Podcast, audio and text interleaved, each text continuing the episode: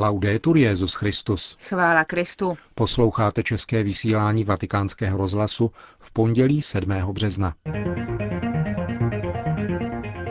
Po krátkých zprávách uslyšíte zamyšlení francouzského filozofa Fabrice Hadžadího, nazvané Tradice je modernější než moderna. Pořadem vás provázejí Markéta Šindelářová a Milan Glázer.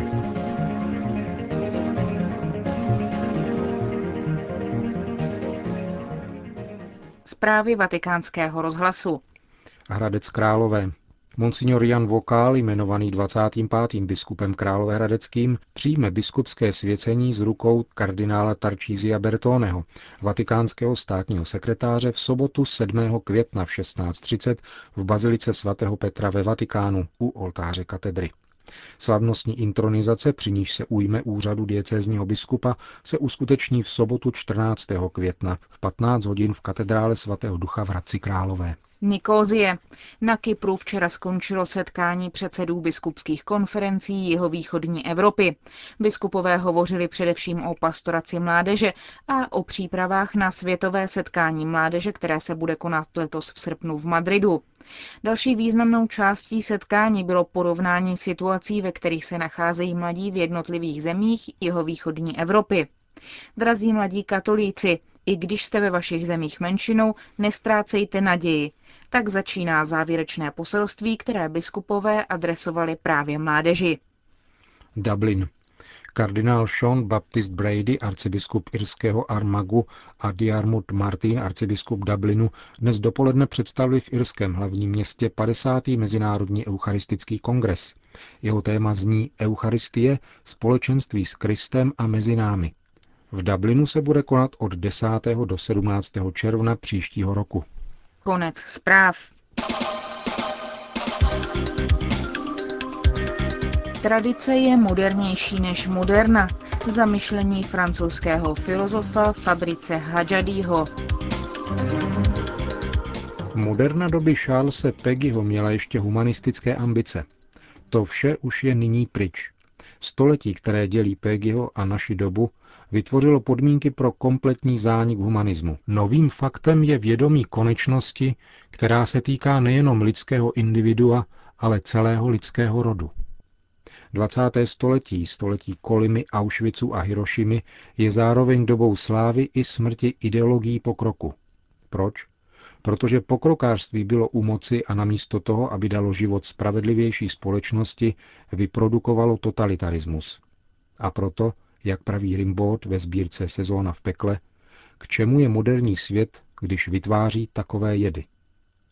Dosadíte-li si pak nad tyto katastrofy darwinismus, který nám vysvětluje, že lidstvo není ničím jiným než slátaninou kauzality a konkurence, stává se obtížným věřit v budoucnost, v dějiny i v potomstvo.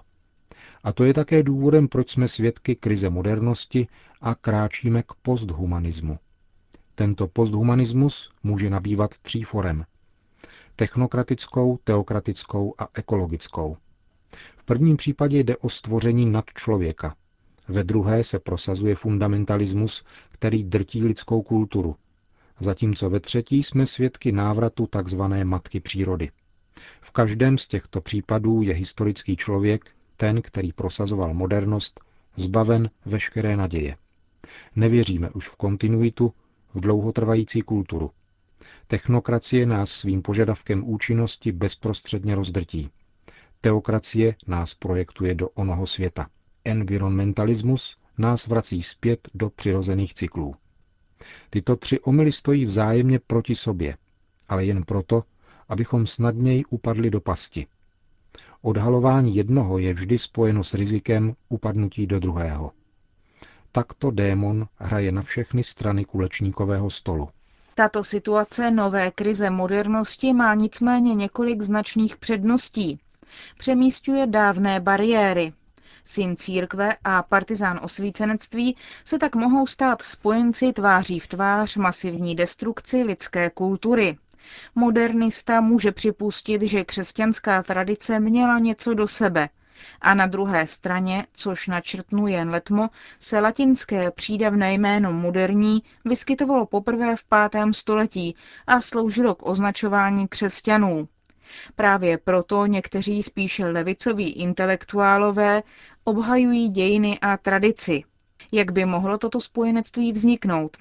Mohli bychom to vysvětlit pouhou logickou a psychologickou fintou. Tváří v tvář postmoderně, která je společným nepřítelem, jsou modernisté i zastánci tradice na téže straně. Existuje však hlubší důvod, který se váže k jazyku.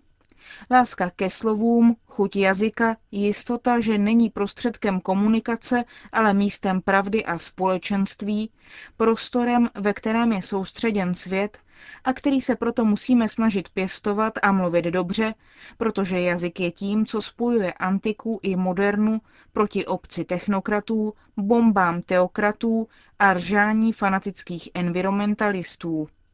Jazyk má jedinečnou vlastnost. Ve své podstatě je zároveň tradiční i moderní. Je tradiční, protože jazyk je vždy převzatý. Mluvím, protože na mě někdo mluvil, a mluvím jazykem, jehož jméno odkazuje k národnosti a tudíž ke společenství, které existuje napříč časem. Jazyk je však zároveň také moderní, protože jeho prostřednictvím lze říci já. Je možné něco tvrdit tady a teď. Je možné protestovat a je možné vynalézat nové formy. Nemluvíme jenom proto, abychom opakovali, ale abychom zpívali, a tedy měnili, obnovovali a dávali zaznít jazyku nově. Spívejme pánu novou píseň, říká král David.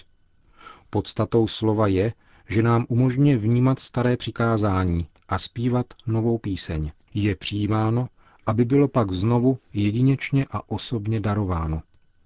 Co je opravdu nové, nepotřebuje se odtrhávat od předešlého, aby se to mohlo vyjádřit. Kdyby to bylo nové jen v duchu avantgardy nebo přelomu, patřilo by to ke zmrzačené formě modernosti, nazývané móda. Móda nabízí novost odlomením od předešlého. A proto tyto novoty tak rychle zastarávají. Na horizontu se vynořují nové a jedna móda střídá druhou. Novost si uchovává svěžest a mladost, když se nevzdaluje od toho, co jí předchází, ale přibližuje se k prameni.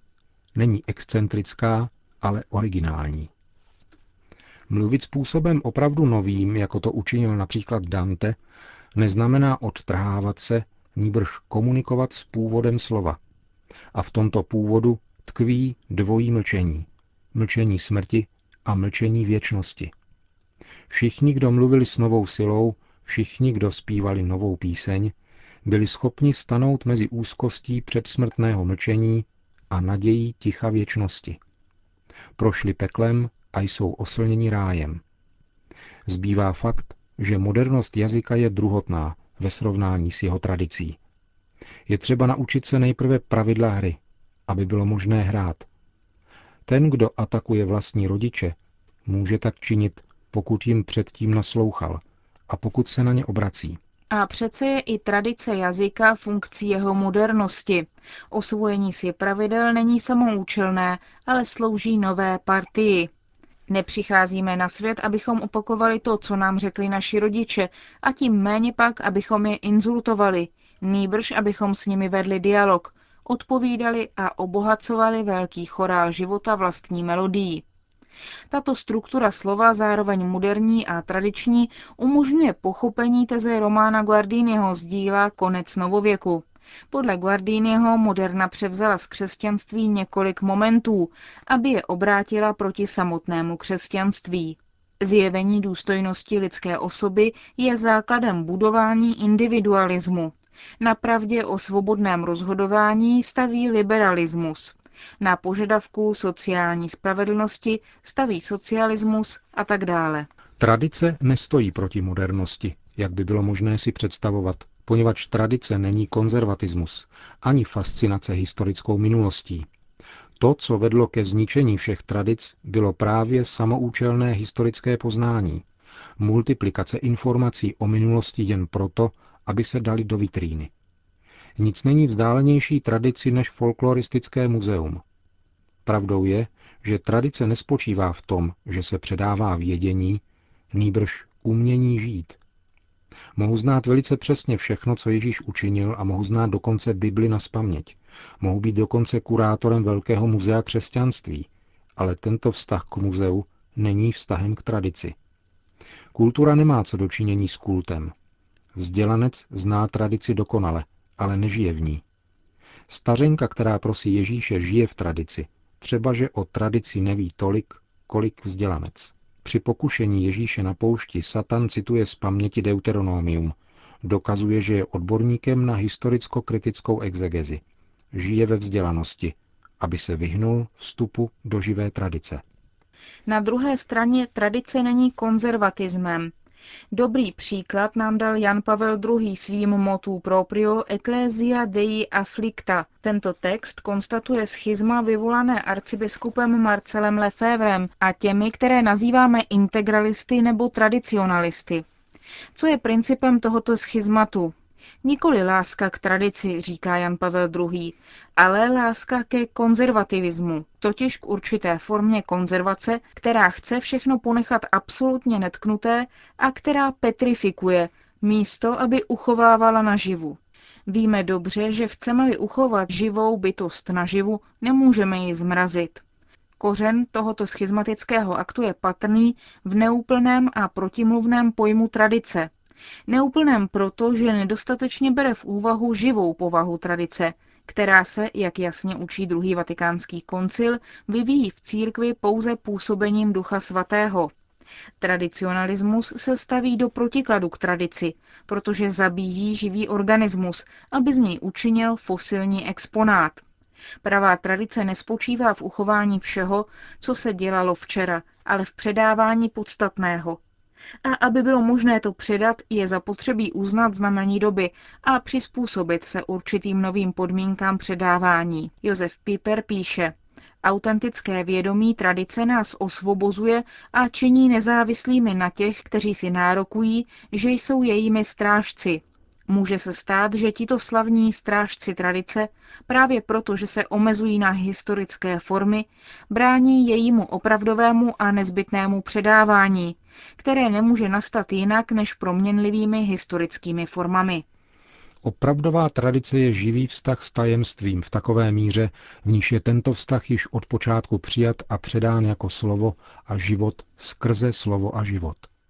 Tradice je tedy více než kritika, protože je konfrontací s tím, co se vymyká kritice, s tím, co nás přesahuje a s tím, co po nás chce více, než kolik jsme sami schopni odpovědět. Také v tom je tradice modernější než moderna. Je stále více vpředu, až do té míry, v jaké je založena na naději.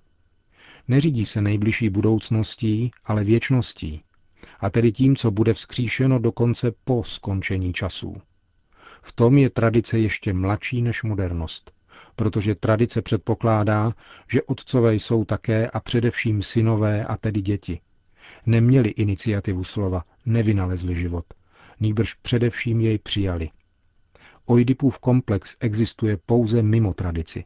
Vzpoura titánů existuje pouze mimo tradici. V lůně tradice nemá syn žádný důvod k zabití otce, protože objevuje, že jeho otec je také syn. Že každá čirá originalita Každý opravdový génius je vždycky synovský, protože být synem věčnosti je nekonečně větší, než být nakrátko otcem.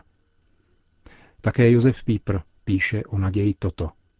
Mládí člověka, které očekává věčnost, je svou povahou nezničitelné.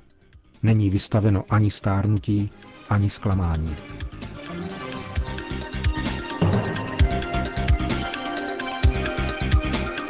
To byla úvaha francouzského filozofa Fabrice Hadžadího, kterou otiskl vatikánský deník Osservatore Romano. Končíme české vysílání vatikánského rozhlasu. Chvála Kristu. Laudetur Jezus Christus.